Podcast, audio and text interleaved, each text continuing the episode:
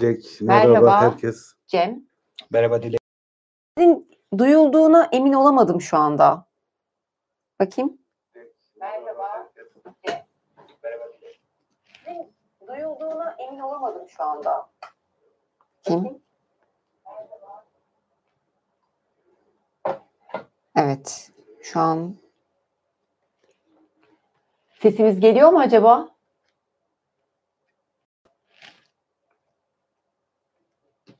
Geliyor geliyor. Evet, şimdi geliyor.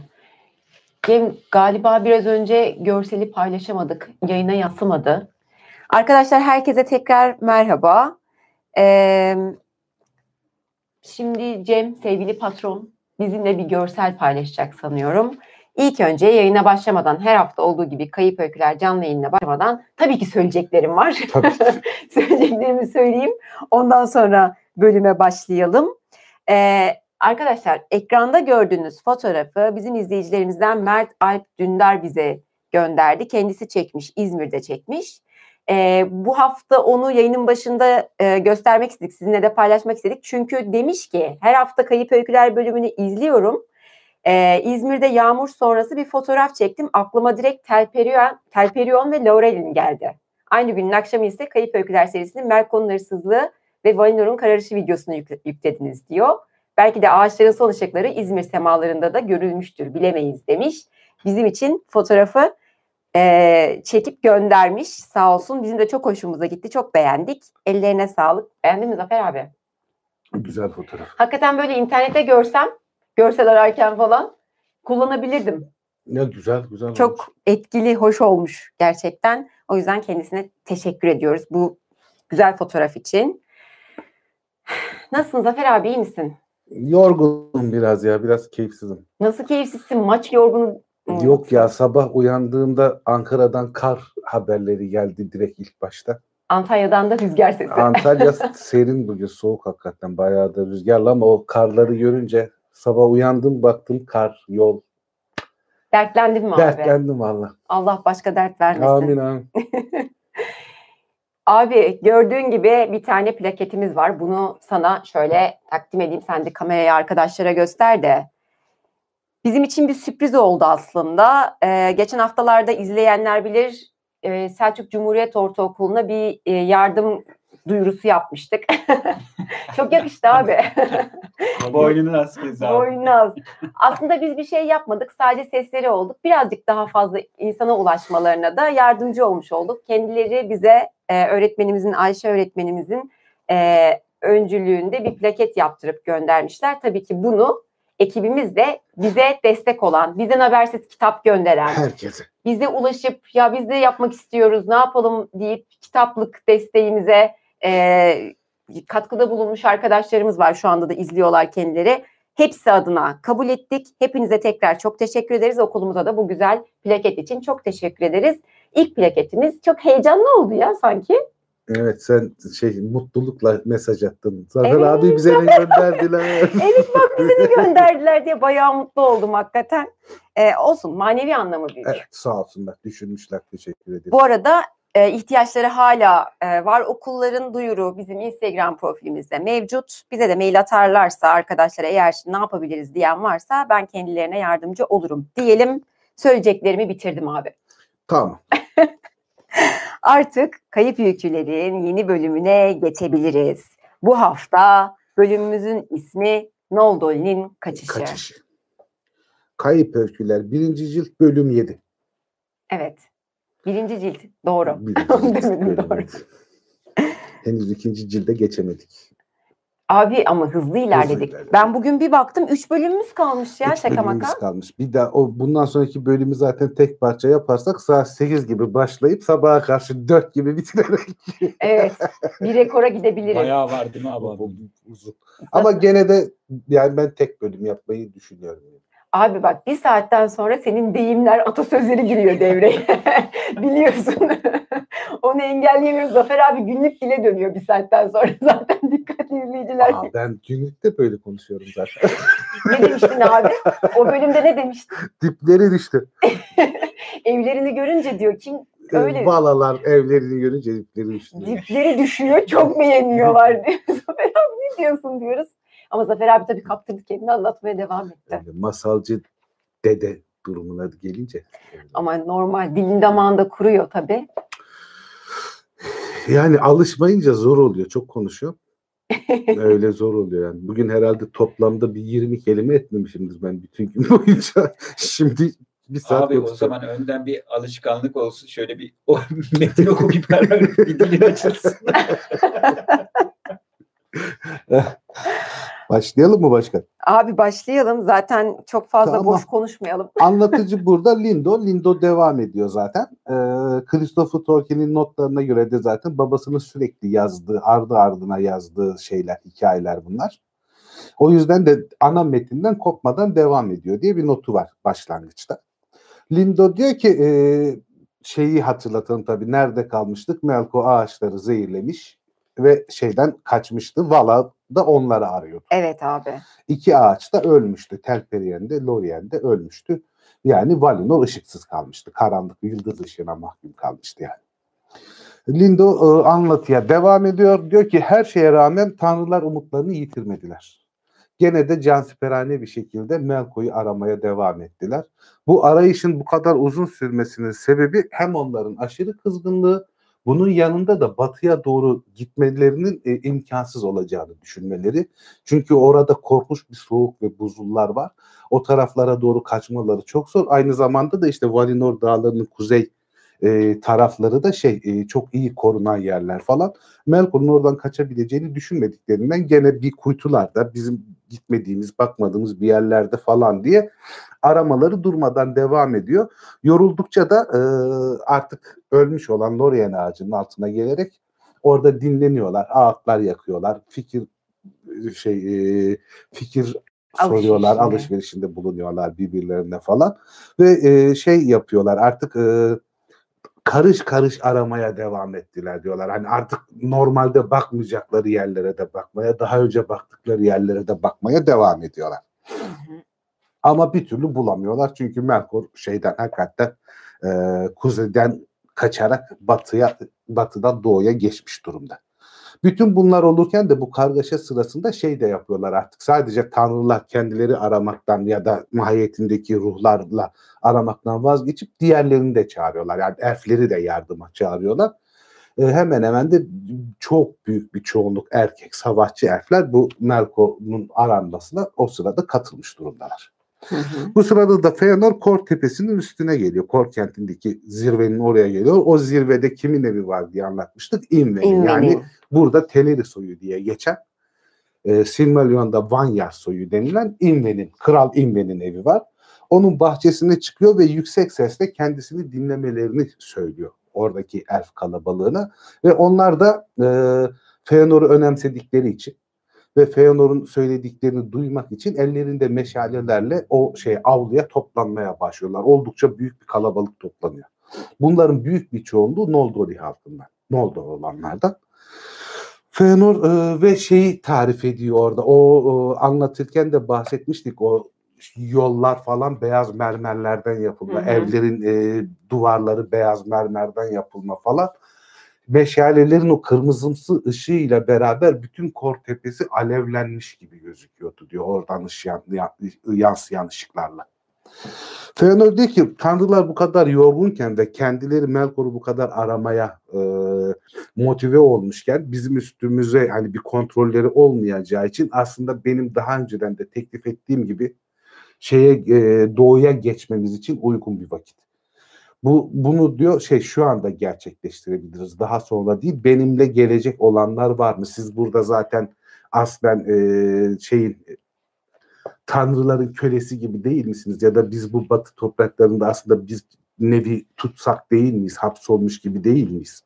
Aranızda bunlara cesaret edecek bir tek kişi bile çıkmazsa diyor ben kendim Feanor olarak kaybettiğim mücevherlerimin peşine kendim düşeceğim ve o uçsuz bucaksız topraklarda beni kim bilir ne maceralar ne serüvenler bekliyor. Bunlara kendi başıma göğüs gereceğim ama benle gelmek isteyen herkese de liderlik edeceğim. Doğuya götüreceğim diyor. Silmarillion nerede tasası başladı hikayedeki. İşte burada e, hani Feanor da o kadar çok önemli bir figür değil. Şeydeki Aslında, kadar, hı e, Silmarillion'daki kadar.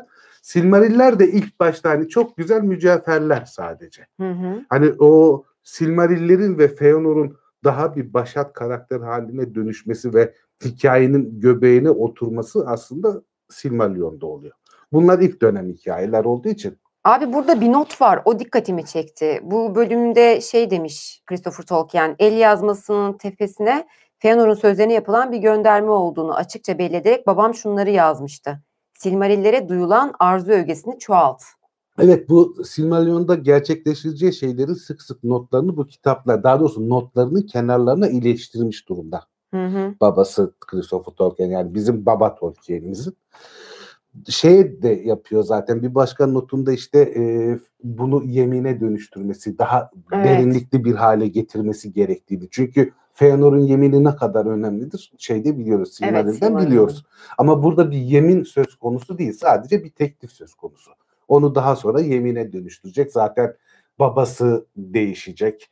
İşte soyu değişecek. Çocukları işin içine girecek falan filan. Yani çok daha kapsamlı bir Feanor hikayesine dönüşecek aslında. Silmarillerin başlangıç hikayesi. E, Silmarilli bayağı merkezine koymuş Koyacak. hikayenin belli ki. Çünkü ne demiş? Açlığın ve şehvetin vurgulanmasına ihtiyaç Evet, var Evet. diye de notunda Yani düşmüş. üstüne çalışmaya devam ettiğini bu notlardan da anlıyoruz Tolkien'in. Çok güzel notmuş Hı hı, gerçekten. evet. Abi çok fazla şey yapmış. Yani o kadar e, bir rotasını çizmiş ki yazarken. O notlara baktığın zaman. İşte Christopher Tolkien hep bahsediyor işte. Şunu öğeye daha fazla önem ver. Şunu çıkart. Bunu kuvvetlendir. Bunu şuraya bağla. Her yerin not kenarlarının şey yazıldığı notların falan. Çok şey yani e, zihnini aça aça ilerlemiş yani şey yazarken de. Yani bu Silmaril'in kenarına açlık ve şehvet duygusunun notunu alması yani bu isimleri kullanması benim çok dikkatimi Evet, çekti çok abi. şey. e, Yani hikayenin merkezinde Feanor değil de Silmaril var yani evet, aslında. Silmaril var aslında. Doğru. Orada. Elflere çok fazla insansı e, ne derler ona kem maneviyat da katmış oluyor böylece Doğru. aslında. İnsanlaştırıyor elfleri de. Perilikten Silmarillion'da daha bir insansı hale geliyorlar. Burada kitapta baktığımız elflerin hemen hepsi zaten çocuk gibi. Yani bunun üstüne sonra konuşuruz ama hakikaten çocuk gibiler. Yani kötülük görmedikleri için ne başlarına gelecekleri hesaplayabiliyorlar. Ne önceden bir plan yapıyorlar aklı başında. Sadece hareketin içindeler çoğu. Yani sırf hareket halindeler. Tam bir çocuk gibi. Hani çocuk da arkadaşı der ki işte baraja gidelim der giderler. Hani düşünmez hani düşer miyim, annem gibi merak eder mi, ne bileyim yolda bir şey mi olur bu iyi biri midir, kötü biri midir? Bir çocuksu heves vardır ya. Bu kitaptaki elflerin hepsi böyle şey. Hep cennette yaşamış olmalarından muhtemelen şeyi tam bilmiyorlar. Kötülüğü, başlarına neler gelebileceği, nasıl olacağını öngöremiyorlar. İşte Feanor bu konuşmayı yaptığında çok büyük bir çoğunluk Feanor'u haklı buluyor ve şey yapıyor. Feanor'la gitmeye karar veriyor. Hı hı. Öyle bir kargaşa da çıkıyor aralarında gidelim gitmeyelim diye ama büyük çoğunluğu gitme yönünde. Feanor'u takip etme yönünde. Nolome diye bahsediyoruz. Nolome de burada filmde. Yani Silmarillion'da Feanor'un babası olacak olan Noldor kral- kralı. Filmde şey yapıyor, aracı olmaya çalışıyor. Onları sakinleştirmeye, bunun çok iyi bir fikir olmadığını falan anlatmaya çalışıyor. Ama bu onu dinlemiyorlar. O da diyor ki yani en azından diyor Manve'ye bir haberci gönderelim ya da kendimiz gidelim. Manve'den hem müsaade isteyelim hem hoşça kal diyebilelim. Hem de onun bu yol hakkında, bizim geçişimiz hakkında verebileceği akıl dolu sözlerden, öğütlerden de yararlanmış oluruz. Hani o nasıl olsa bu şeye hakim, her yeri görebilen biri. Ona da Feanor gene terslik çıkartıyor. Geçen bölümde anlatmıştık. Ee, bunları Manve şeyden Melko'yla beraber kovduğunda divanda hani biz gidelim mi gidelim muhabbeti yaptığında bu sözleri bir daha söylememesi gerektiğini bunları söyleyeceklerse bu akrabalarıyla beraber yaşamaması gerektiğini falan söyleyip Manve terslemişti. Biz onu daha önce denedik diyor ve şey Manve buna izin vermedi. Hem gidip Manve'den izin istersek izin vermezse ne yapacağız? Bizim gitmemizi engeller. O yüzden şey yapamayız. Hani gidip ondan izin istemenin anlamı yok. Hazır kendi başları beladayken bizle uğraşamazken biz yolumuza koyulalım diyor. Hem diyor ağaçların da ışığı söndü. Biz buraya ışık için gelmedik mi? Ağaçlar da öldü. Burası da doğudaki ülke gibi karanlıklara kaldı. Buranın da bir bizi bağlayan bir ışığı kalmadı artık diyor. Valinor bizim için nedir ki diyor artık ışığı da azaldı memnuniyetle ve daha istekli bir şekilde doğuya geçmememiz için bir neden yok. Sonra e, ellerinden gelen en iyi şekilde silahlandılar.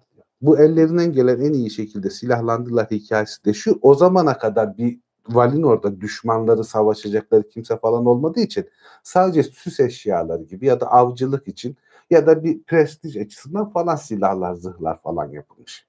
Çok fazla sayıda yoklar. O yüzden hani ne tanrıların silahları var ne orada yaşayan elflerin silahları var gerek görülmediği için. O yapılmış silahlarla falan ne kadar silahlanabiliyorlarsa kaç kişiye yetiyorsa nasıl oluyorsa onları alıp silahlanıyorlar. Nolome yani film ve bunlarla beraber gitmek istemese de kralları olarak aslında gene de halkını şey yapmak istemiyor. Yalnız bırakmak istemiyor doğal olarak. O da halkıyla beraber bu yolculuk için evlerine gidip hazırlanırken halkının pek çoğuna da yardımlarda bulunuyor bu hazırlıklar sırasında. Ve şey diyor e, Feyenoord'a yanınıza mücevherlerinizi ve değerli gördüğünüz eşyalarınızı alın diyor. Çünkü bu geri dönüşsüz bir yolculuk olacak.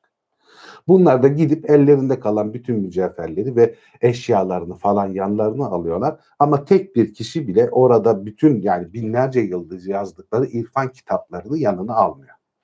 Çok akıllıca. Orada da Tolkien'in şöyle bir devamı var. Çünkü diyor eski kadim zamanlardaki kadar arif ve bilge Noldori de aralarında hemen hiç yoktu. Çok az sayıda vardı. Akıllarına bile gelmedi o bilge kitaplarını almak. Yani burada maddiyata olan düşkünlüklerini de vurgulamış oluyor. Ve asıl yani burada öneme değer verildiğine, değere ise bir önem affedilmediğini görüyoruz.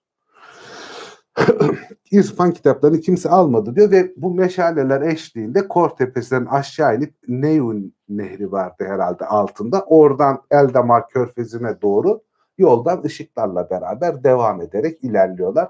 Niyetleri Solosonpi'nin oradan limanlardan geçip daha kuzeye doğru devam etmek ve yürüyüşlerini bu şekilde başlatıyorlar.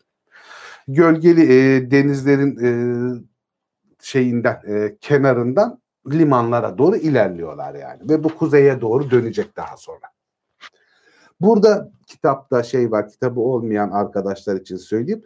Christopher Tolkien diyor ki babam diyor burayı diyor bir şekilde yazmış. Hı hı. Sonra o yazıyı iptal etmiş, başka bir şekilde devam etmiş. Orada ilk yazdığı kısmı anlatıyorum ben şimdi. Burası bir geçiş bilgi olsun diye. Zaten kısa bir bölüm olduğu için çok şey olmayacak, uzatmayacak şey. Bu şu anda anlattığım şey daha sonra benzer ama çok daha kuvvetli bir hale getirilerek hikayenin ana şey metnine eklenecek. Bu metinin çıkarıldığını şey e, J.R.R. Tolkien belirtiyor. Hı hı. Buradaki daha sonra çıkartılan el şöyle. Limanlardaki Solosumpi halkının yani limanlara gidiyorlar. Orada Solosumpiler var. Bu kalabalık Noldolu grubu. Çoğu arama çalışmalarına katılmışlardı diyor zaten. Az sayıda Solosumpi vardı limanlarda. Ve halkının bir kısmı Noldori'ye katılmaya da razı oldu. Oradaki Feanor'un konuşmalarından dolayı. Ve bunların yanında çok az sayıda Teleri de bu yolculuğa çıkmaya razı oldu. Yani Vanyar elflerinden de çok az. Muhtemelen bir düzine kadar, iki düzine kadar kişi. Yani çok az bir sayıda. Ama diyor şey hiçbir diyor in ve soyundan direkt bağlantılı ya da dolaylı bağlantılı olan hiçbir şey e, Teleri elfi Feanor'a inanmadı ve onun bu çılgınca fikrine dahil olmadılar. Onlar bu şeye katılmayacaklarını söylediler. Yalnız oraya geldikleri zaman e, limana geldikleri zaman şey yapıyorlar. Buradan sonrası çok daha tehlikeli, çok daha zor, inanılmaz bir e, meşakkatli bir yol. Biz buradan sonrasına nasıl devam edeceğiz diye akıllarına orada geliyor. Ve orada aslında biraz da kederleniyorlar. Büyük hevesleri var ama gözleri de almıyor. Bunun önemli nedenlerinden biri genç erkekler, erkek savaşçılar, erişkin insanlar kadar genç kızlar ve kadınlar da bunların yanında neredeyse eşit seviyede. Kadınlar ve bu genç kızların şeye dayanamayacağını öngörüyorlar. Yola erkekler hı hı. gibi dayanamayacağını. Zaten yaşı daha küçük çocukları Sirinumen'deki evlerinde ya da e, Kor'daki evlerinde bırakmışlar. Hani onlar hiç yola dayanamayacağı için onları hiç yanlarına getirmemişler. Ama gene de kadınlarla falan bu işin imkansız olduğunu düşünüyorlar yolculuğa devam etmenin. Ve diyorlar o sırada akıllarına gelen tek şey ki bu daha sonra hayatları boyunca duyacakları bir utanç ve acıya sebep olacaktı. Gemileri ele geçirmek. Sorosympi gemilerini ele geçirmek. Burada yalnız bir akraba katliamından bahsedilmiyor. Burada ele geçirdikleri itiş kakışla ele geçirdikleri söyleniyor. Yani Ha. şey değil bir- birbirlerini öldürme durumu yok. Ama çok kalabalık oldukları için Sorosympi'nin de büyük bir çoğunluğu zaten arama çalışmalarında olduğu için onlar etkisiz hale getiriyorlar. Yani burada büyük bir değişiklik var abi. Tabii tabii. Iki, yani asıl hikayede büyük değişiklik olacak. Evet. Yani burayı çok basit olarak geçmiş. Kopas limanı, Kopas limanındaki gemilerin hepsini ele geçiriyorlar. Kadınları falan gemilere bindiriyorlar. Kadınları, genç kızları falan gemilere bindiriyorlar. Kendileri ise şeyden devam ediyor gene kuzeye doğru e, kıyı şeridinin yakınından kuzeye doğru yürümeye devam ediyorlar. Gemiler de onları kıyıya olabildiğince yakın olarak takip ediyor. E, ve şey diyor burada hmm, Noldoli diyor bu gemileri diyor bana Valinor'dan getirdiklerini söylemişlerdi diyor Rumil anlatırken. Ama bunun gerçek hikayesi nedir ben de bilmiyorum. Hı hı. Ve e, bu anlatabilecek olan Gnom soyundan kişiler ise bu konularda konuşmayı istemiyorlardı. Ve bu konulardan neredeyse büyük topraklara geçtikten sonra da hiçbir Gnom bahsetmedi. Yani biraz gizli kapaklı kaldı. Bunlar belki utandılar, belki o acıları hatırlamak istemediler falan. Ve şey diyor en sonunda da şöyle bitiyor o aralık paragraf. Üstelik duyduğum kadarıyla söyleyebilirim ki diyor. Orada Tolkien kesmiş paragrafı. Ha, orada da Ama bu kuvvetli düşünmüş. olmadığını düşünmüş muhtemelen bu hikayenin. Asıl büyük kötülükler ya yaratmaya. bir yazarın bu notlarını görmek inanılmaz Çok kıymetli. güzel abi. iş yani. Hakikaten. İyi ki Gerçekten. Christopher Tolkien gibi bir oğlu var da kıymetini Evet. bilerek üzerine Şeyim eğilerek vardı, çalışmış. bu sonradan yeniden basıldı mı basılmadı mı bilmiyorum. Ben ilk baskılarından almıştım onu 80'lerde. Wittgenstein'in ders notlarından bir kitap yapmışlardı. Kendi ders notlarını kitaplaştırmışlar. Yanlarında bir ton şey yazmış. Not çıkmış. formüller, notlar bilmem neler bunu söyle, bunu söyleme, bu bunu aç, şu şöyle yapar falan diye. Gençtim de o zaman çok bayılmıştım kitaba yani. Kitap nerede? Ankara'da şimdi yanında değil. Ama var yani Var, hala evet. duruyor. Wittgenstein'lerimi vermem. Abi hani söyleyince olarak yazarları böyle çok anlatır konuşuruz da pek bir şey çıkmaz ama işte böyle notlarını falan görünce çok şey Ya bu işte o bu kitap o açıdan çok güzel yani. Tolkien hani isimlerin değişiklikleri, evrimleri, babasının kenarda yazdıkları notlar, hikayedeki daha sonraki gelişim falan hemen her şey bulunabiliyor bu kitapta. Yani Tolkien meraklısı için hakikaten çok şey tatlı öğretiler bunlar, öğrenimler, öğretiler değil mi de öğrenimler. Şimdi ana hikayeye dönüyoruz. Bu bölüm çıkartıldı. Yani anlattıkların iptal. İptal. Silin Yani bunu ilk başta yazmış ama bu hikaye büyük ihtimal zayıf gelmiş. Yeterince kuvvetli gelmemiş vazgeçmiş. İtiş kakış zayıf gelmiş. İtiş kakış zayıf gelmiş. Şimdi demiş ki akraba kıyımı. Evet akraba kıyımı. Kopas Alkalunen Savaşı. Evet. Ve gene kıyıdaki halkın büyük bir bölümü yani bunlar gene Sorosimpi'nin kıyılarına gelmişler. Limanların oraya gelmişler. Noldoli'nin büyük bir çoğunluğu. Aralarında çok tek tük de Sorosimpi de var. Yani şey değil gene çok fazla değil ama Sorosimpi de var. Onlar şeyin yanına geldiklerinde o limanların oradaki e, tepelerin üzerine geliyorlar. E, büyük bir bölümü tanrılarla birlikte kovalamacaya katılmışlardı. İlk çıkartılan hikayede olduğu gibi. Kalanların çoğu da evin önleri, evlerinin önlerindeki kumsallarda oturmuş bir yeis içinde bir korkuyla ve beklentiyle Melkor'un yakalanmasını falan bekliyorlar. Mecburen yapmaları gereken günlük işler, gemilerin bakımları gibi falan şeyleri yapmak için de gemilerin başında çok daha az, mecbur sayıda Sorosimpi elfi çalışmaya devam ediyor. İşte e, muhtemelen günlük bakımları falan yapılıyor. Ve o sırada da tabii tehlikeli günler olduğu için bütün gemiler de limanda demirlenmiş durumda. Çünkü seyahate çıkacak keyifleri de yok. O riski göze alabilecek durumları da yok. Melko ortalıkta serbest olduğu için. Bu birkaç limandan oluşan bir şey yerleşim yeri. Solosimpi'nin yerleşim yeri. En büyük limanları e, Kopas Alkule, Al, Ku- Kaluente.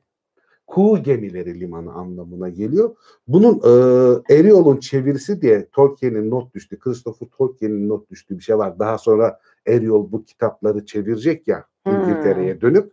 Oradaki çeviri de e, eski İngilizce, klasik İngilizce kullanmıştı diyor. Onu okumak gerçekten büyük eziyet. İyel Fetfi diye okunabilir muhtemelen. Çünkü HYP Pertek F gibi çıkar. Benim bildiğim İngilizce'de.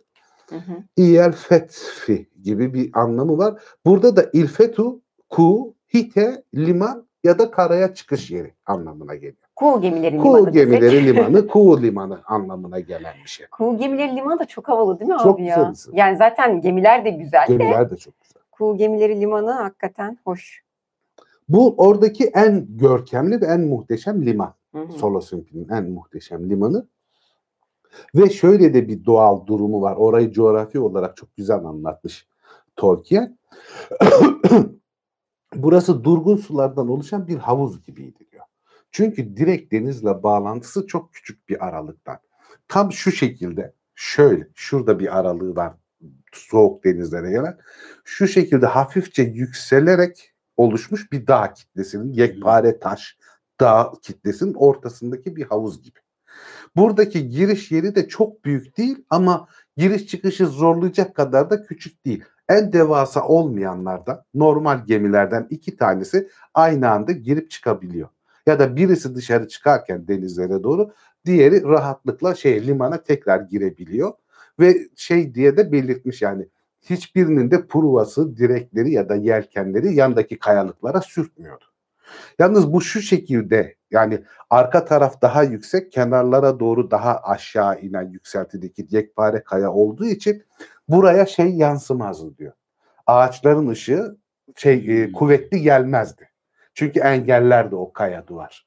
O yüzden de limanın çevresindeki hemen her yere altın fenerlerden, yüzlerce, binlerce altın fenerlerden ışıklar yapmışlar. Bu ışıklar da her e, orada yaşayan soyun, ailenin kendi renklerine de dönüşmüş. Rengarenk, pırıl pırıl çok güzel görünümlü liman, bir liman yani. Çok güzel bir yer. Her renkten her ailenin kendi rengi, kendini temsil ettiği bir renk var. O renklerde kendi iskelelerin yanında yanıyor altın fenerler şeklinde. O yüzden de hem altın ışıklarla hem de o rengarenk ışıklarla aydınlatılan harika bir yer, bir mekan. Ve e, orada da diyor ak e, kuğu gemileri diyor seferden dönüp geldikleri zaman diyor o, o kuğu gemilerinde hemen hemen tamamı bembeyaz şeyle kaplanmış durumdaydı. Gemilerin yapılmasını anlatmıştık. Ne ağacı huş ağacının Huş beyaz ağacı. kabuklarıyla kaplanmış olduğu için ve e, o tam çıkış yerine de yani şu boğazın olduğu yere de yanlardan çok az şey sızıyor. Ağaçların ışığı. Direkt arkadan vurmuyor ama kenardan çok az ağaçların yaşarken ışığı vuruyor. Orada dalgaların titreşmesiyle falan göz kırpan ışıklara dönüşmüşlerdir diyor. Ve yüzlerce binlerce fenerin yanması ve o kuğu limanlarına girerkenki gemilerin gövdelerinden yansıyan ışıklarla e, Valinor'daki en güzel ışıklandırmalardan biri o o zamanlar olurdu mutlu günlerde diye tarif ediyor Tolkien. Ve e, Solo Symphony'den katılanlar diyor bir elin iki elin parmaklarını geçmeyecek kadardı Noldoli. Çok fazla kişi katılmamıştı. Hı hı. Ve e, bu şeyde e, oraya geldikleri zaman aynı ilk hikayede olduğu gibi yolun korkunçluğu falan o zaman akıllarına geliyor gene. Feanor ve Noldoli tayfasının. Hı hı. Biz diyor buradan şeylerle devam edemeyeceğiz. Kadınlar, çocuklar falan devam edemeyeceğiz. Yani bu iş çok sakat. Biz onları hayatta tutamayız bu yolculuk sırasında falan. Ne yapabiliriz, ne yapamayız falan diye böyle hem yeis içinde hem sinirle hem hevesle bir kargaşa şeklinde konuşmaya başlıyorlar. Aynen e, ilk hikayede çıkartılan hikayede olduğu gibi burada da çok küçük çocuklar falan evlerinde bırakılmış, yanlarında getirilmemiş gene. Genç kızlar, kadınlar, genç erkekler ve savaşçı erkekler var. Yani sağlıklı ve yürümeye, seyahate uygun elfler toplanmış. Çocuklar evlerinde bırakılmış büyük gözyaşlarıyla ayrılıklar oldu diye de tarif ediyor Tolkien. Hı. Çünkü kendi çocuklarını geride bırakmış oluyorlar sonuçta. Ve e, aynı diğer hikayede olduğu gibi yalnız burada Feanor gene e, nasıl diyeyim öne liderliğe çıkıyor. Diyor ki o gemilere ihtiyacımız var bizim diyor. O gemiler olmadan diyor bizim yolumuza devam etmemiz toplu şekilde mümkün değil. O gemilere ihtiyacımız var ve biz o gemileri istesek bile bize vermezler. O yüzden onları ele geçirmeliyiz. Daha Solosompi'ye sormadan bile onları ele geçirme planını yapmış oluyorlar böylece. Fëanor'da e, Silmarillion'da olduğu gibi burada da çok büyük bir hatip sesiyle çok etkileyen birisi muhtemelen. Ki hemen diğer Noldori halkı da buna razı oluyor. Ama ilk başta ele geçirmemiz derken e, Feanor'un da kastettiği şey çok büyük ihtimal şeydi yani gidip onları öldürelim değil de biz daha kalabalığız gidelim çalalım gemilerini gibi. Hani onları bayıltalım, öldürelim ya da engelleyelim bize engellemelerini falan gibi bir düşüncesi var. Ama Feanor'un acilluğunu bildiğimiz için bu iş nereye doğru uzar diye hiç düşünmediğini de biliyoruz. Tabii. Zaten şey abi bir önceki paragrafta da şöyle bir cümle kullanmış. Şaşkınlık ve keder yüzünden akılları başlarından gitmişti. İşte orada sonradan en acı şekilde pişman olacakları eylemlerini gerçekleştirdiler. Gerçekleştirdiler. Yani bunu böyle tırnak aralarında belirtiyor ya. Evet. Çok hoşuma gidiyor benim bir E çünkü cümleyle. bütün tarih o- ona bu olaylara göre yazılmış oluyor. Evet. Orta Dünya tarihi dediğimiz tarih. Hı hı. Ve diyor bu eylemlerinin şeyiyle diyor tanrıların dargınlığını yani tanrılar bunlara küstü. Artı diyor kendi soydaşları, akrabaları Eldaliye'nin de gönüllerinde uzun süre kapanmayacak yaralar açtılar. Onlara diğer soydaşları da kalplerini kapattı bir süre boyunca. Yani yapacakları bunlara neden oldu diyor. Ee, indiklerinde gemilerin yanına hani gemilere doğru hareketlenince Sorosumpi buna izin vermiyor tabii. Hayırdır elfler, diyorlar. Hayırdır niye alıyorsunuz bizim gemileri falan. Onlar gemilere ihtiyaçları olduklarını söylüyorlar. Bunlar gemileri vermeyeceklerini söylüyorlar. Orada gene bir kargaşa falan çıkıyor ama gemileri ele geçiriyorlar. Gemileri ele geçiriyorlar. Solosumpi ne kadar bağırsa yırtılsa da buna engel olamıyor. Ve eee, şey bunlar gemilere bütün kadınları, çocukları, genç kızları ve eee Solosimpi'den yanlarında götürecekleri, yanlarında gelmeye razı olanları gemilere bindiriyorlar. Çünkü denizcilikten, gemi işinden anlayan onlar. Bu Noldori gemi işini bilmiyor. Hı hı. Ve kürekleri asılarak şeye doğru o küçük ağızdan çıkmaya doğru gemilerle beraber ilerlemeye başlıyorlar. Bir ara bir suskunluk oluyor Solosimpi'de. Hani tam da anlayamıyorlar falan. Sonra bir ses yükseliyor. Onları kendi gemi, bu hırsızları böyle kendi gemilerimizi çalarak bu limandan çıkmasına engel olacağız. Çıkamayacaklar diye. O bahsettiğim doğal taş duvarın gemilerin geçeceği yere doğru, uçlarına doğru çıkıyorlar Solosimpiler ve oradan bağırıyorlar durun gitmeyin falan diye. Duymalarına rağmen kimse onları sallamıyor. Şeye devam ediyorlar. Kürek çekip şey çıkışa doğru. Bakıyor ki Solosimpi bu şekilde olmuyor. Orada buldukları kayaları sulara atarak dikkat çekmeye ya da ellerinde bulundukları avcılık için falan kullandıkları yayları gererek üstlerine ateş edeceklermiş falan gibi davranıyorlar. Korkutmaya çalışıyorlar. Korkutmaya çalışıyorlar, vazgeçirmeye çalışıyorlar. Ama onlar gene de dinlemiyor. Gemilerdekiler değil de doğal olarak arkada kalanlar bu yayları falan gerip de kayaları falan atınca Solosimpi aralarında bir savaş çıktığını, onların oklar attıklarını falan düşünüyorlar. Bunu görünce de gidip onlara saldırıyorlar. Ve onların çok büyük bir çoğunluğunu katlediyorlar. Yalnız onlar da bayağı iyi bir direniş gösteriyorlar. Gnomlardan da yani Noldori soyundan da bayağı kayıplar oluyor. Bu kayıpların daha çok olmasının sebebi ise kayaların üstünde işte akrabalarının birbirlerini katlettikleri gören Solosompi halkı da o kayalara kendi merdivenleri var yaptıkları kayaları oyarak. O merdivenleri kapatıyorlar. Tek bir iniş ve çıkış olduğu için orada yığılıyorlar.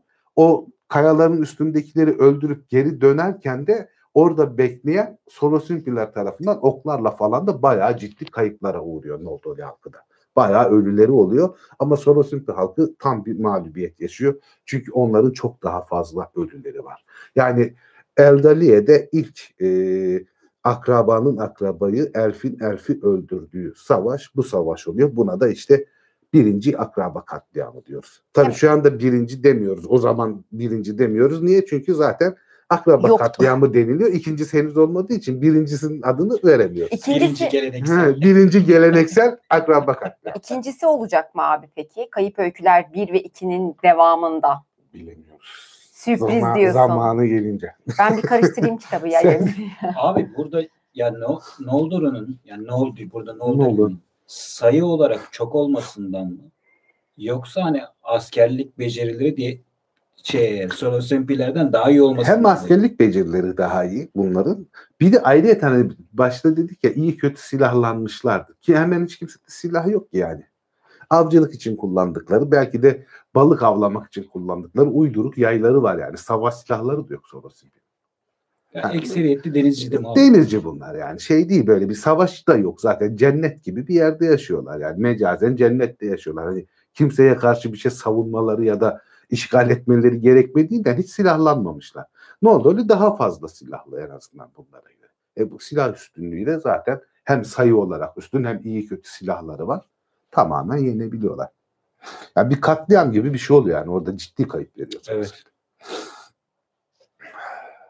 Ve e, her şey olup bittiğinde yani bütün bu olaylar olup bittiğinde gemiler limandan çıkıp kuzeye doğru devam ederken ve Noldoli'nin karadan devam edenleri de e, kıyıya paralel bir şekilde kuzeye doğru devam ederken e, altın fenerler kırılmış. Solosimpi halkından yaralılar, kalanlar ölülerinin başlarında sadece ağlamalarının ve inlemelerin sesi duyulacak şekilde sessiz bir şekilde kasvet ve kederle oturmuşlardı diyor. Tolkien bu kitapta hangi coğrafyayı özene bedene Yıkıyor. anlattıysa birkaç paragraf sonra sonu geliyor. Gerçekten ay ne güzel diyorsun. İki, iki paragraf sonra bitiyor oranın işi.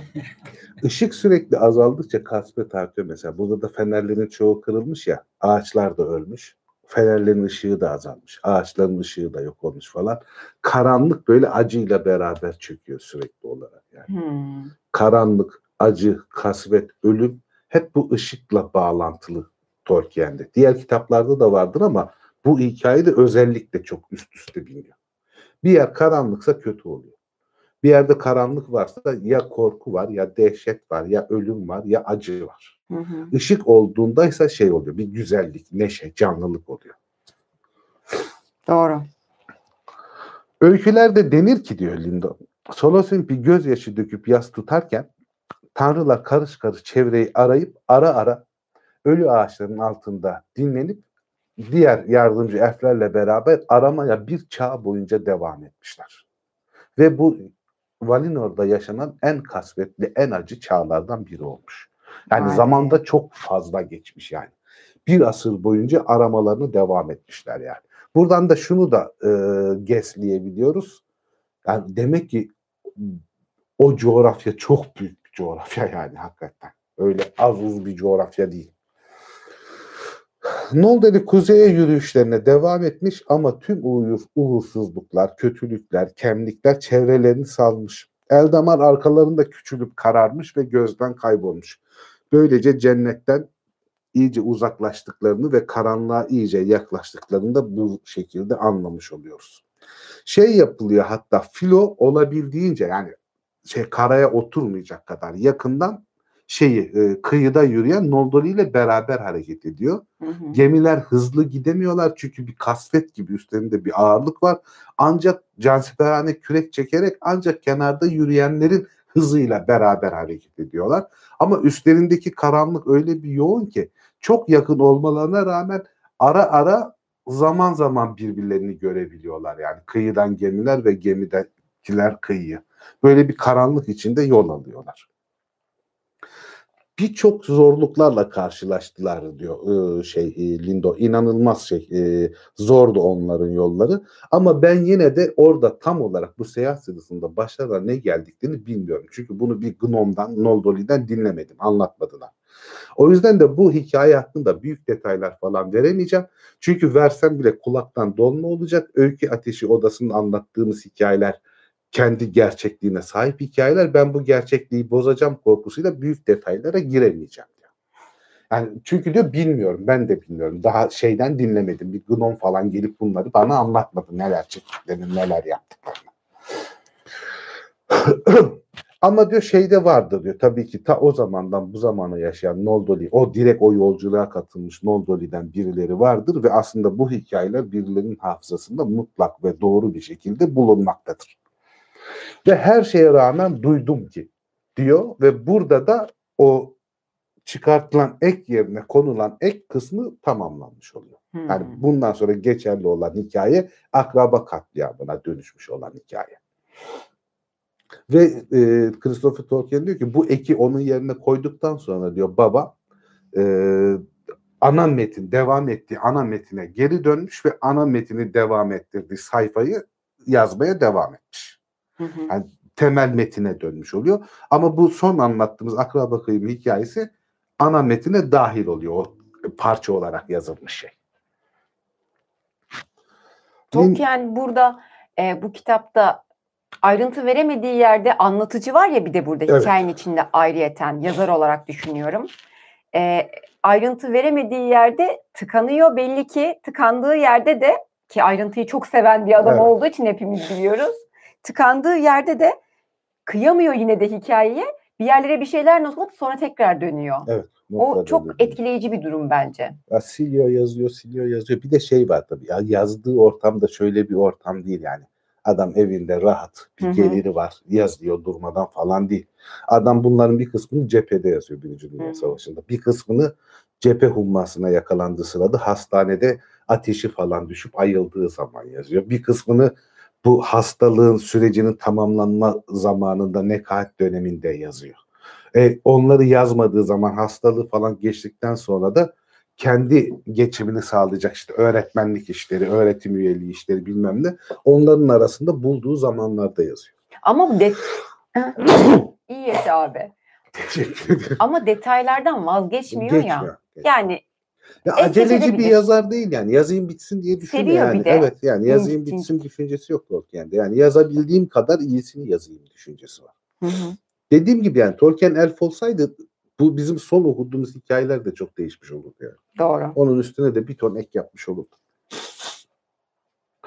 Lindo devam ediyor. Diyor ki onlar o korkunç e, Kerkaringa geçişini geçişinde diyor asla yapmak istememişlerdi. Kerkaringa İyi yaşa diyorlar abi. Teşekkür ederim.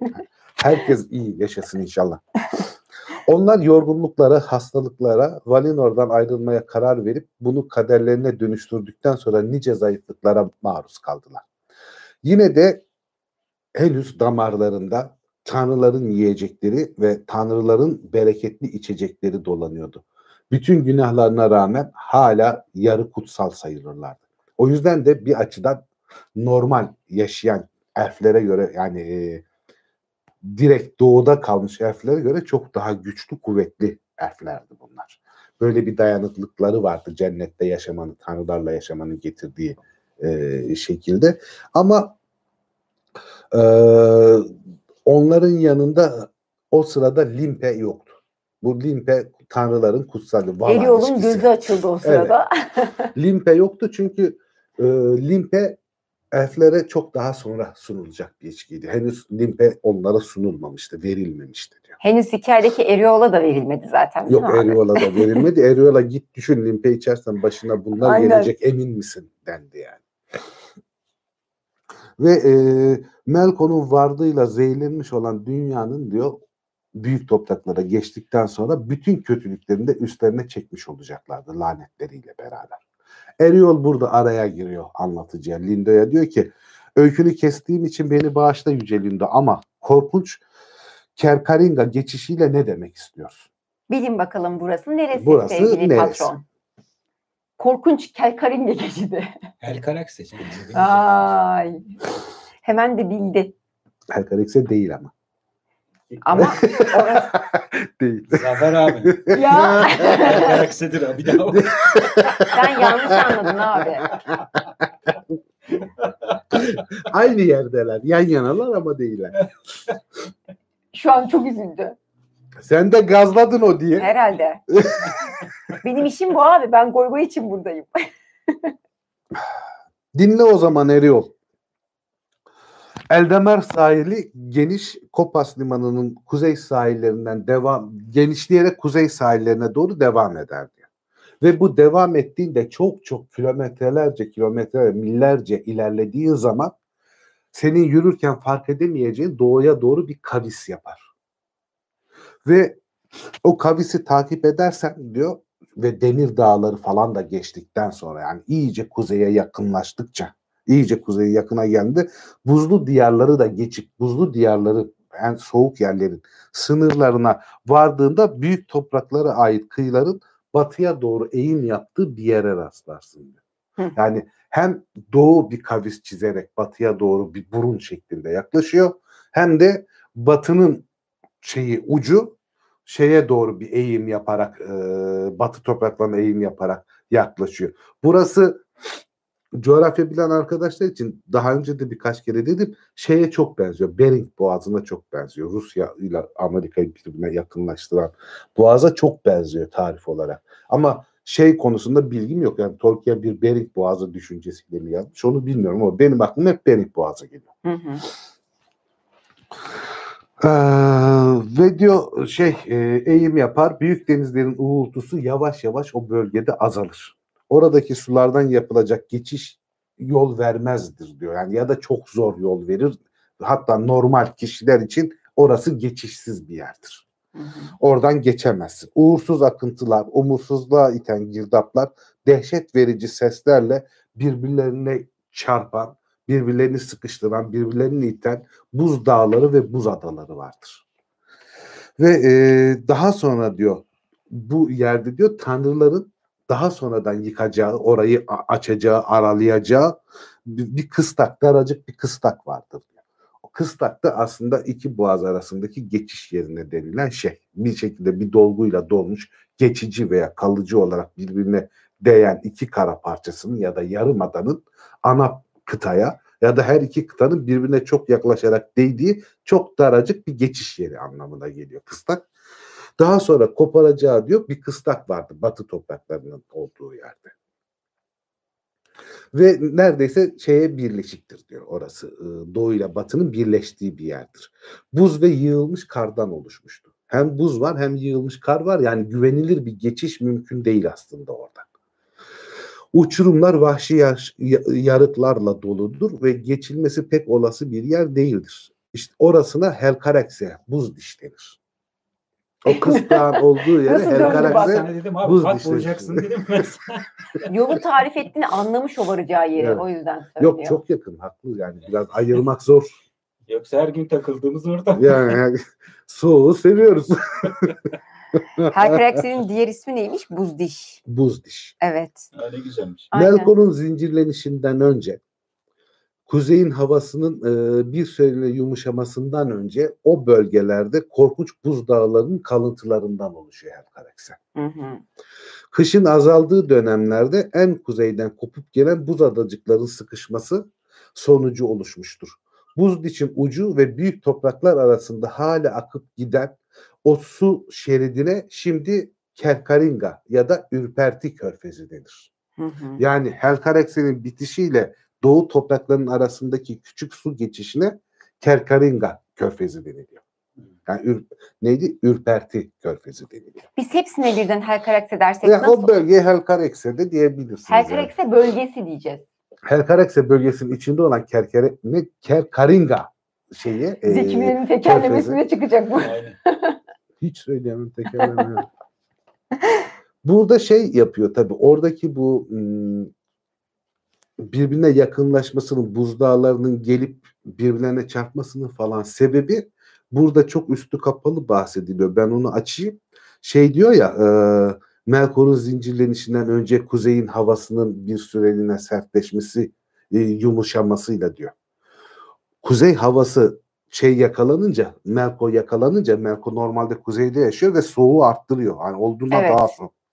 Yakalanıp şey yapıldığında, getirildiğinde bu sefer sıcaklık biraz artıyor. Melkor'un etkisiyle kutuplardaki soğukluk daha da artmıştı. Melkor yakalanıp Valinor'da tutsak olunca normal sıcaklığına düşüyor. Gene çok soğuk. Yani şu anda Feanorluların geçmeye çalıştığı kadar soğuk. Ölümcül Hı hı. bir soğuk ama Melkor'un olduğu kadar soğuk değil. Diyelim eksi 60 o şey şimdi o zaman eksi 80 mesela öyle. Ama Melko oraya gelince daha kuzeydeki buz dağları kendi yarattığı soğuktan oluşturduğu buz dağları falan ısınmayla beraber devasa kütleler şeklinde kopup o akıntıyla beraber o Helkarekse'nin oraya doğru geliyorlar. Hı hı. O yüzden havalar ısındığı için orada sürekli bir buz hareketi, buz adaları, buz dağlarının hareketi var. Yani aslında biraz Melkon'un yakalanışıyla ilgili o doğu ve batının birbirine bu kadar yaklaşıp bir olasılık geçilebilir hale gelmesi. Çok güzel ince bağlantı. Evet güzel bağlantı hakikaten. Çok derin coğrafya da biliyor adam abi. Biliyor biliyor çok iyi coğrafya biliyor hakikaten. Ama şey de var ya şimdi bu kuzeyi biliyor abi. İngiltere'yi gelişleriyle biliyor. Yani doğal olarak da şeyleri Cermenlerin coğrafyasını biliyor. E Fransa'yı biliyor şeyden. E, neydi onların adı? Vikingler yerleşiyor Fransa'ya. Normanlar Normanlar. yüzünden falan Fransa'yı da biliyor. Adam biliyor abi hani hakikaten şey. Ya coğrafyayı bilirsen çok keyifli bir şey. Bilmezsen büyük eziyet. Yani hakikaten Evet ya en sevmediğim ders abi coğrafya. Dersti. ders. ben de yaşlandım artık yani derste bir zamanlar.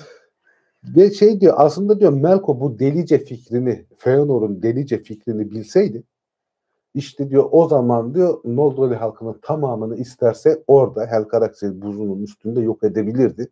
Ya da aklına daha kötü planlar gelseydi öldürmekten daha beter bir şey yapabilmeyi akıl edip onu da yapabilirdi. Tamamen çaresiz durumda durumdaydı durumdaydılar.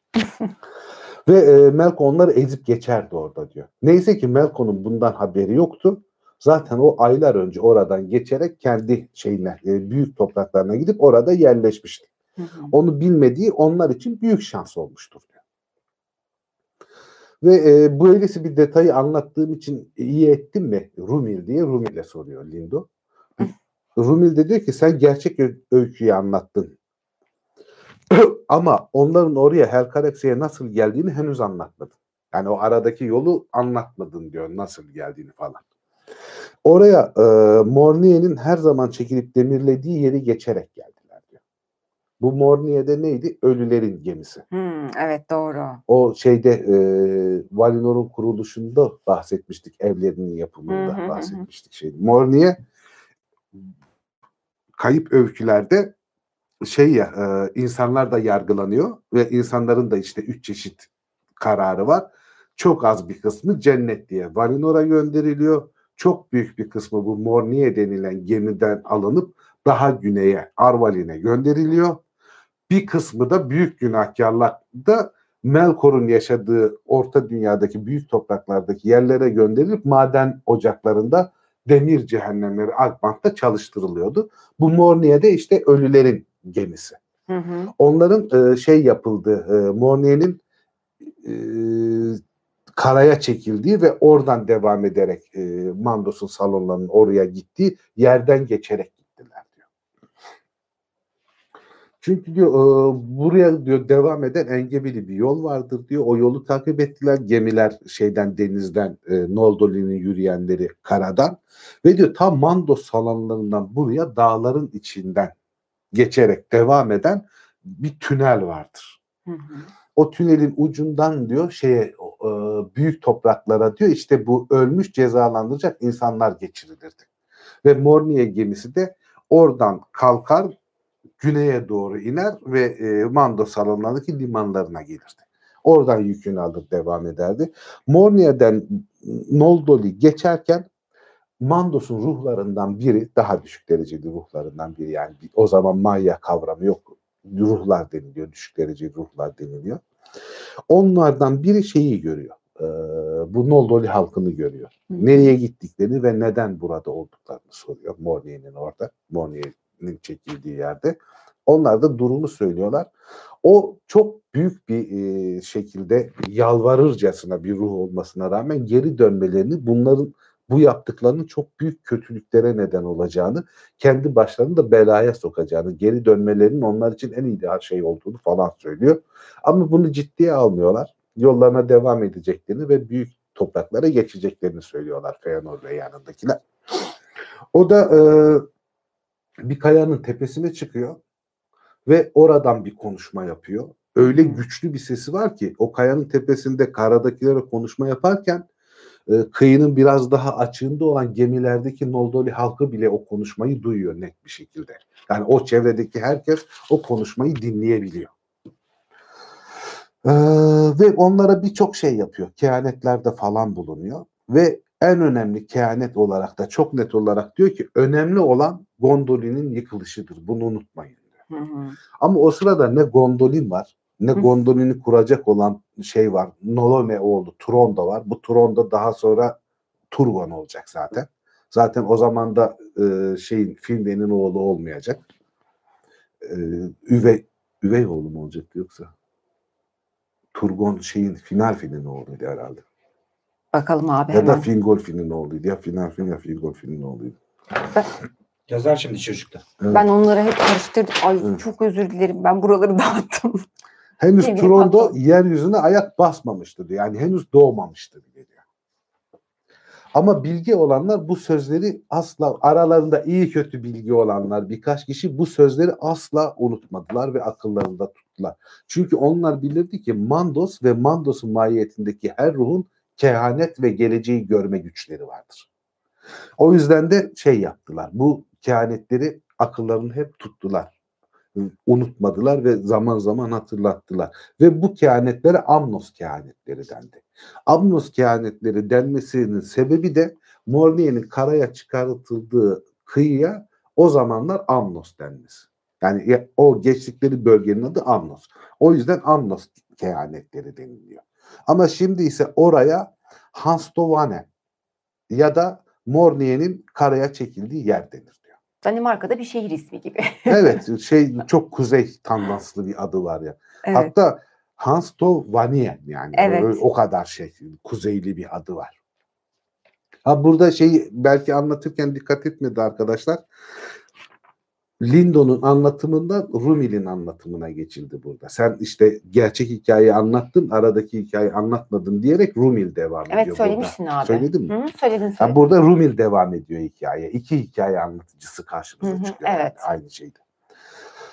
Bu olayın ardından hani bu kehanetleri falan duyduktan sonra gene de ağır ağır kuzeye doğru ilerlemeye devam ediyorlar ama artık iklim falan da çok sertleşmiş. Yollar falan korkunçlaşmış. Doğru düzgün yol yok zaten hani oralarda bir kişiler yaşamadığı falan için. inanılmaz büyük eziyetlerle falan ilerleyebiliyorlar. Ve e, şeye e, her karaksenin olduğu yere yani e, batının en uç sınırına buzul dişlerin oraya kadar geliyorlar. Karşıya nasıl geçecekleri hakkında çok bir fikirleri yok. Ne yapacağız falan diyorlar. Yani çok tehlikeli buralardan geçmek. Geçebilecek miyiz, geçemeyecek miyiz, ne yapabiliriz, nasıl yapabiliriz falan bunu konuşuyorlar. Çünkü hani bir ara buz adalarıyla falan kapanıyor olsa da e, aradaki su yolu sonuçta bir başka büyük dağ ya da ada geliyor ona çarpıyor parçalıyor. Ya da iki dağ birbiriyle yani yüzerek gelip herkesi sıkıştırıp öldürebilecek seviyede ya da o çarpışmalardan çıkan yarıklara düşüp yok olabilirler falan. Buralardan nasıl geçebileceklerini bir türlü şey yapamıyorlar. Bir ortak karara varamıyorlar. En son diyorlar ki yani muhtemelen en güvenli yol gemilere hepimiz binelim karşıya geçelim. Yani hepimiz birden almaz da bir kısmımız gemilerle karşıya geçer. Sonra gemiyi yönetenler gemilerle geri döner, döner. Burada kalanları tekrar karşıya geçirir. Böylece peyderpey karşıya geçmiş oluruz diye düşünüyorlar. Ama bunu da bütün gemileri riske ederek yapmayı göze almıyorlar. Önce diyorlar bir gemi gönderelim. O gemi karşıya geçebiliyor mu, geçecek mi, becerebilecek miyiz bunu görelim diyorlar. Ve bir gemiyi şeye gönderiyorlar. Kerkerengo Körfez'den karşıya gönderiyorlar. Ama orada da korkunç bir girdapla karşılaşıyorlar ki o soğuk sularda girdapların çok fazla olduğu söyleniyor zaten. İnanılmaz büyük bir girdap korkunç bir şekilde dönüyor çok hızlı ve en muhteşem gemileri bile yutabilecek kadar kuvvetli bir girdap olduğu söyleniyor bunun. Ve gemiyle girdap çekiyor kendi derinliklerini alıyor ve derinlerde bulunan buz ve, ve kayalara gemiyi de içindekileri de çarparak yok ediyor. Bu girdabın adına da Vir, Virüil deniliyor. Hı hı. Virüil girdabı. Bu yani e, tarifi çok ilgi çekici. Bunun şey diyor işte sesi böyle korkunçtu, hissiyatı böyleydi, yok büyüklüğü şöyleydi falan diye bayağı kişi gibi anlatılıyor burada Virüil. Yani e, kişileştiriliyor aslında. Resmen bir kötülük odağı gibi anlatılıyor. Muhtemelen doğal bir oluşum. Çünkü henüz Melkon'un o kadar oralara karıştığı bir dönem falan değil. Bu genel coğrafi bir oluşundan dolayı olmuş bir girdap. Bunu böyle görünce içindeki bütün mürettebatla beraber gemileri yok ettiğini görünce iyice umutsuzluğa düşüyorlar. Yürüyerek geçemiyoruz, gemilerle geçemiyoruz. Ama hala karşıya geçmeyi düşünüyoruz yani istiyoruz. Ne yapacağız falan diye gene böyle bir huzursuzluk, bir kargaşa falan çıkıyor aralarında. Şey yapamıyorlar. Ee, tam bir karara var, varamıyorlar. Bu buz adacıklarının asıl sebebi diyor kitapta elbette bir zamanlar diyor e, kuzeye yerleşmiş olan Melkon'un yüzündendi. Biraz önce anlattığımız mesele. Şimdi kış kuzeyin ve güneyin en uçlarına kadar gerilemişti. Yani e, gitgide ısınmıştı coğrafya. Yani Melkon'un zincirlenişi diye anılan e, günlerdeki dünyadan geriye neredeyse sapa sağlam hiçbir şey kalmamıştı. Çünkü sular yükselmiş, depremler olmuştu. Ee, ısının artmasıyla buz dağları kopmuştu. O şey kutuplarda tehlikeli bir hal almıştı falan. Ama bununla beraber Melkor'da şeye geçmişti ya orta ya büyük topraklara. Evet. Oraya geçer geçmez gene kendi o yok etme icraatlarına geri dönüyor. Yaramaz bir çocuk gibi her şeyi bozmaya, her yerde depremler, yangınlar çıkartmaya devam ediyor. Bu yangınlar ve depremlerle beraber kıta ısısı daha fazla artıyor ve daha büyük parçalar kuzeyden koparak o şeye e, Körfez'e doğru geliyorlar. Herkalekse'ye doğru geliyorlar. Gene diyor bu Melkor'un rahat durmamasından dolayı bir çıkış yolu bulmayı sağladılar. Farkında olmadan Melkor bir iyilik etmiş oldu. Hı hı. Ve e, şey e, bu buz tepeleri falan toplanıyor ve oradan karşıya geç, geçmeye karar verecekler. Artık ama bu sırada da o geçiş yok. Tamamen çaresiz, umutsuz kalıp sadece e, bir kamp kurmayı akıl ediyorlar ve kampta oturmak oturup ne yapacaklarını düşünmek istiyorlar. Hı. Bu kampa da şey diyorlar, söylenme çadırları, söylenme kampı deniliyor. söylenme kampı denmesinin sebebi de şey, birçok kişi Feanor'u suçluyor. Burada yazarın kendi görüşüdür, benim görüşüm değil. Bu konuda da haksız değillerdi, adil bir suçlamaydı diyor Feanor'a yapılan suçlama. Aha, Dedikodu yapıyorlar yani aslında. Ama yüzüne Yani. de söylüyorlar hani Hı hı. Melkor'a da gelip. Yani senin söylenme çadırları gelip. demişler Ha, ya. Söylenme çadırlar. Huzursuzluk çok fazla büyüyor. Hatta bir, birkaçı artık kaç kişiyse net bir sayı yok. Hani şeyde Valinor'da asla hoş karşılanmayacaklarını düşünmelerine rağmen Valinor'a geri dönme kararı alıyorlar ve bunlar tekrar güneye doğru Valinor'a doğru yola çıkıyorlar. Bu kişilerin Valinor'a sağ salim vardığı biliniyor. Ama bunlar hakkında daha büyük de bir detay yok ama Valinor'a o kişiler ulaşmışlar. Hı hı. Şey de var tabii şimdi Valinor'a gelirken mecbur şeyden geçecekler. Körfez'den geçecekler. Demek ki orada Solosunpi de büyüklük yapıyor. Yani bunlar sonuçta onların soydaşlarını öldürmüş bir şey. Demek ki onlar da geçmelerine izin veriyorlar Valinor'a yani. Sallamamış da olabilirler. Çünkü kötüyle eş Kötü oldu. davranırsan aynı. Hah, evet. Kötüyle kötü oldu. Kısaca nasıl? Hızlıca çözdü Zafer abi meseleyi. Yoksa anlatacaktım abi. Artık tamamen çaresizce kampta oturup ne yapacaklarını falan düşünüyorlar umutsuz bir şekilde. Birçoğu geri dönmek de istemiyor tabii ki. Hı hı. Ama işte fırtınalar, soğuklar, kışın gelmesiyle beraber daha fazla, daha büyük kayalar, mayalar geliyor. İnanılmaz bir dolu, inanılmaz bir kar yağışı falan. Ve öyle bir hale geliyor ki buz dağları, buz adaları falan oradaki geçişte sürekli gelip çarpıyorlar, sürekli gelip çarpıyorlar. Birbirlerine geçmeye ve soğukla beraber birbirlerine yapışmaya başlıyorlar. Sonra öyle bir hale geliyor ki kar yağışı, soğuk, suların buz tutmasıyla falan artık herhangi bir akıntının falan onları hareketsiz e, hareketlendiremeyeceği kadar sağlam bir kütle haline geliyor buz dağları. Bunu görünce diyorlar ki "Yani tek şansımız var biz bu dağların üstünden doğuya geçebiliriz çünkü artık hareket etmiyorlar. Hı hı. Çok tehlikeli, çok zor ama gene de başka bir şansımız yok. Geçeceksek bu dağları geçerek şey yapacağız. Doğuya gideceğiz diye.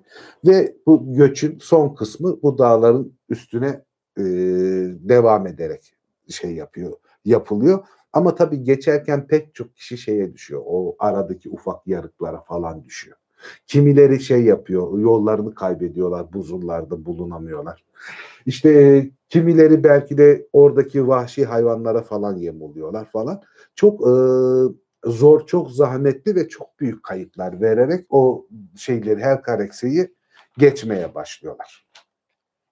Yine de diyor elbette gnomların tamamı katledilmemişti yani bu geçiş sırasında birçok kayıp vermelerine rağmen. Hı hı. Ama e, geçişten sonra diyor e, orada kalanlar e, yani kaybolanların bir kısmının hala oralarda akrabalarını aradığı söylenir diyor. Hala bu çağda bile oralarda yaşamaktalar. Bir kısmı şeye dönmeye çalıştı. Valinor'a dönmeye çalıştı.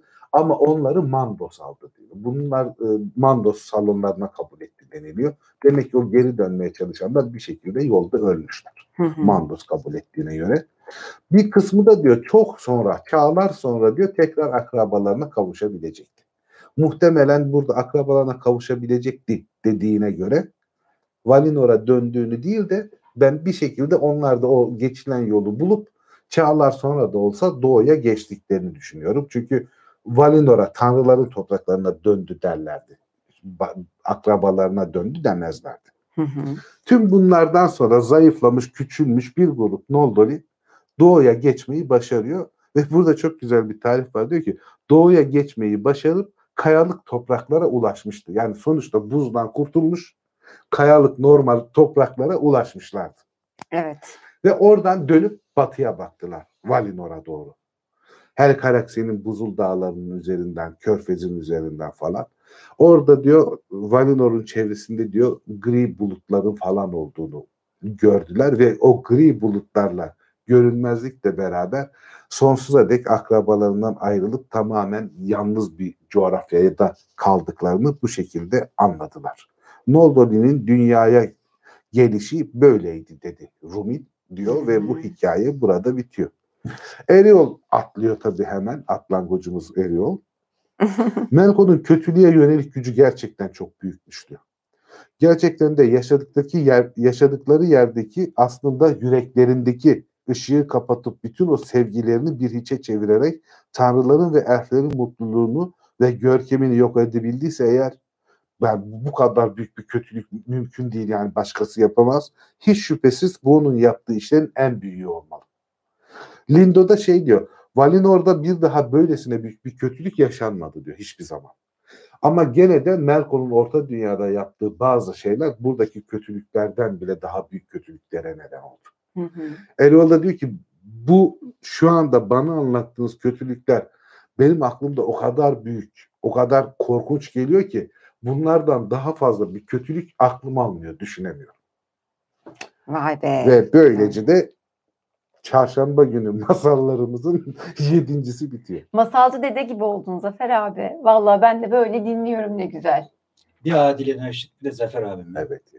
Adile Naşit mi? Adile Zafer Naşit vardı de- uykudan önce. Nedvi Level. Bilmiyor Bak yine başladı. Hatırlamaz abi. Hatır- Hatırlamıyor musun? Hayır e, biliyorum da Ha. ben tekrarlarını izledim. Tekrarlarını izledim. Ben Bu çünkü... da 18 yaşında ha. Bu da Hayır, bir şey söyleyeceğim. Adile Naşit kaç yıl- yılında öldü? Hatırlamıyorum. Çok oldu ama. 20 Çok- yıl olmuştur. Yani ben de 20 yaşında. Ben tam bilmiyorum 20 yıl olmuştur. Oldu Yok bayağı. abi sen, sen 20 dediysen kesin 30 yıl olmuştur. Sen çünkü son dönem diyoruz. Zafer abi şey diyor. Yani 2000 sonrası diyor son dönem deyince. Yok be Adile Naşit öldüğünde ben üniversiteyi bitirmiştim herhalde. Bit- Bilmiyorum abi ben. Neyse yani Zafer abi şahane bir anlatım oldu yine kayıp öyküler anlatımı. Ben çok keyif aldım. Sen de keyif aldın mı sevgili patron? Vallahi buradaki işlerin yoğunluğundan yarım kulak dinledim hep ya mecburiyetten. Bir şey söyleyeceğim. Hemen baktım hızlıca. 1987'de ölmüş abi. Yok üniversite bitmişler o zaman. Tabii ki ben tekrarlarını izlemişimdir yani. 87'de mi ölmüş hakikaten? Evet. Oo, yok yok. O kadar da değil. O kadar da değil. Cem Zafer abi yine şaşırdı şu an zamanın ne kadar hızlı geçtiğine. Zaman çok hızlı geçiyor ya. Ve Ankara'da kar yağıyor. Evet. Yılmaz Erdoğan şiirini devam edecekmiş gibi oldu. Zaman çok hızlı geçiyor ve hadi benim Ankara'dan kar yağıyor. ama hakikaten çok kötü bir şair ya. o konulara o konulara hiç girmeyelim. abi. hakikaten çok kötü bir şair ya. Yani. O konulara hiç girmeyelim. Ee, bölümle ilgili soruları olan arkadaşlarımız varsa alalım mı abi? Alalım Bir- alalım. 5 dakika en azından. Evet bir 5 dakika. bölümle ilgili varsa e, onu alalım. Zaten normalde canlı yayınlarımızda ve e, yorumlarda sorulan sorulara cevap vermeye çalışıyoruz. Burada sadece kayıp öykülerin Bu bölümüyle ilgili sorularınız varsa onu alalım. Abi Ankara'ya gel çok güzel kar yağıyor diyenler var. He, yok. Yok tamam. Kuzucuklar demişler. Ha Adile Naşit öyle. Heh. Kuzucuklar. Kuzucuklar demişler. Evet, e, o zaman bu haftada bölümümüzü kapatalım. Kayıp Öyküler her çarşamba canlı yayınlarla devam ediyor. Evet. Çok az kaldı. Çok az kaldı. Ee, ama böyle hızlı ilerliyor, keyifli oluyor. Katılımınız için, bizimle birlikte olduğunuz için çok teşekkür ediyoruz. Yeni bölümlerde görüşmek, Görüşmek üzere. üzere. Kendinize iyi bakın. İyi akşamlar. İyi akşamlar millet. İyi akşamlar.